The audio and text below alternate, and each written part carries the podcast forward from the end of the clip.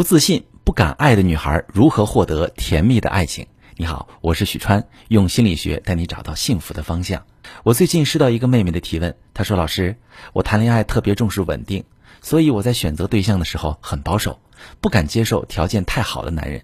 我认为男人比我差一点没关系，起码会珍惜我。但我的感情经历还是很坎坷，几段恋情都没有好结果，甚至连美好的回忆都没有。”都是我比较主动，认认真真付出很多，对方条件没我好，还吊儿郎当，拿我不当回事。我眼看奔三，真的很想拥有自己的小家庭，可是现在我连恋爱都不敢谈了，我的心已经千疮百孔，我更害怕再耗费一两年青春，除了伤心什么都留不下。老师，我不知道问题出在哪儿，我该怎么办？好妹妹，问题出在你对自己缺乏客观积极的评价。也就是说，你太自卑了。你有没有想过，你为什么找对象不挑好男人，专挑比你差一点的？因为在你的潜意识里，觉得自己配不上优秀的男人。当有不错的追求者出现，你就会想：他为什么看上我了？他看上我什么了？他可能只是想玩玩，一定不会对我长情。保险起见，我还是拒绝了吧。当你看到条件不如你的男人，你反而会主动，因为你觉得你能够把握这段关系。可你本来就低估了自己的价值，你认为比你稍差一点的男人，客观上可能和你差很多，甚至不在一个层次上。思想境界太低的男人，往往都有一个硬伤，就是不懂得尊重女性。他们在面对比较主动的女生时，想的不是这个女生这么优秀还喜欢我，我一定要好好珍惜。他们反而会有一种优越感，甚至觉得倒贴上来的不值钱。所以在相处中，他不会对你付出很多。他会表现得很无所谓，你要是跟他表达被爱、被关注的需求，他会反复提醒你，当初是你主动的，我就这样，你对我别有那么多要求。妹妹，你每经历一次这样的感情，你对自己的价值评估都会变得更低，你再找对象时，你就会找一个比上一个更差劲的，因为你认为自己不值得被爱，这个恶性循环就这么形成了。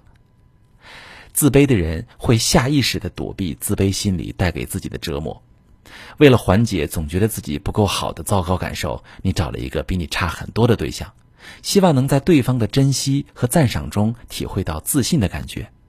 但是到最后，你为了躲避伤痛找到这个人，给了你更多伤痛。所以说，想要找到幸福，咱得先找到自信。那么，你的自卑心理是怎么形成的呢？在我们的传统教育中，会要求女性注意他人对自己的评价。大多数女孩子在成长中就是通过他人对自己的评价来认识自己的。当周围的人，尤其是亲近的、对自己最重要的人对你的评价不温暖，甚至带有贬低时，自卑心理就会慢慢形成，逐渐发展的根深蒂固。比如，父母总跟你说你不如别人家的小孩，老师总跟你说你是他带过的最笨的学生。你就会觉得自己不够好，干啥都不行。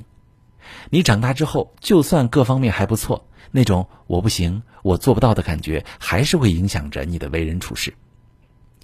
自卑会使你缺乏胜任感，无论是工作还是恋爱，你不是做不到，不是不值得拥有更好的，而是你觉得自己做不到，你觉得自己不值得。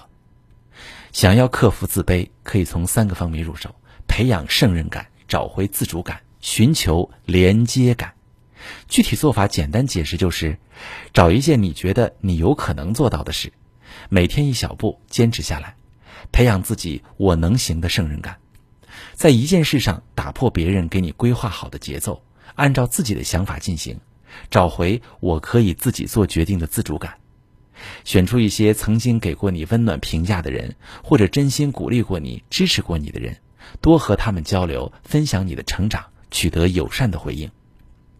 克服自卑是一个长期的功课，不可能突然有逆转式的突破。但只要你迈出第一步，你就会逐渐对自己形成一个相对客观的认识。在遇到喜欢的对象时，你就不会因为过于自卑而放弃追求幸福。面对糟糕的男人时，你也会坚定地判断出他值不值得你考虑。但如果你不去克服自己的自卑心理，即使你和一个不错的男人在一起，也会时刻被不安全感折磨，无法与对方建立信任。你会害怕付出，患得患失，这些也会导致感情出现严重的危机。如果正在听节目的你，也是因为自卑而不敢谈恋爱，但又不知道怎么解决，或者你的自卑情绪已经影响到你的感情生活，使你和男友的相处出现隔膜和难以解决的矛盾，把你的情况详细跟我说说，我来帮你分析。我是许川，如果你遇到感情难题、婚姻危机，可以加我的微信，把你的情况详细跟我说说。我的微信是幺五三零幺三零五二六三。把你的情况细节详细跟我说说，我来教你怎么做。喜欢我的节目就关注我、订阅我，我们一起做更好的自己。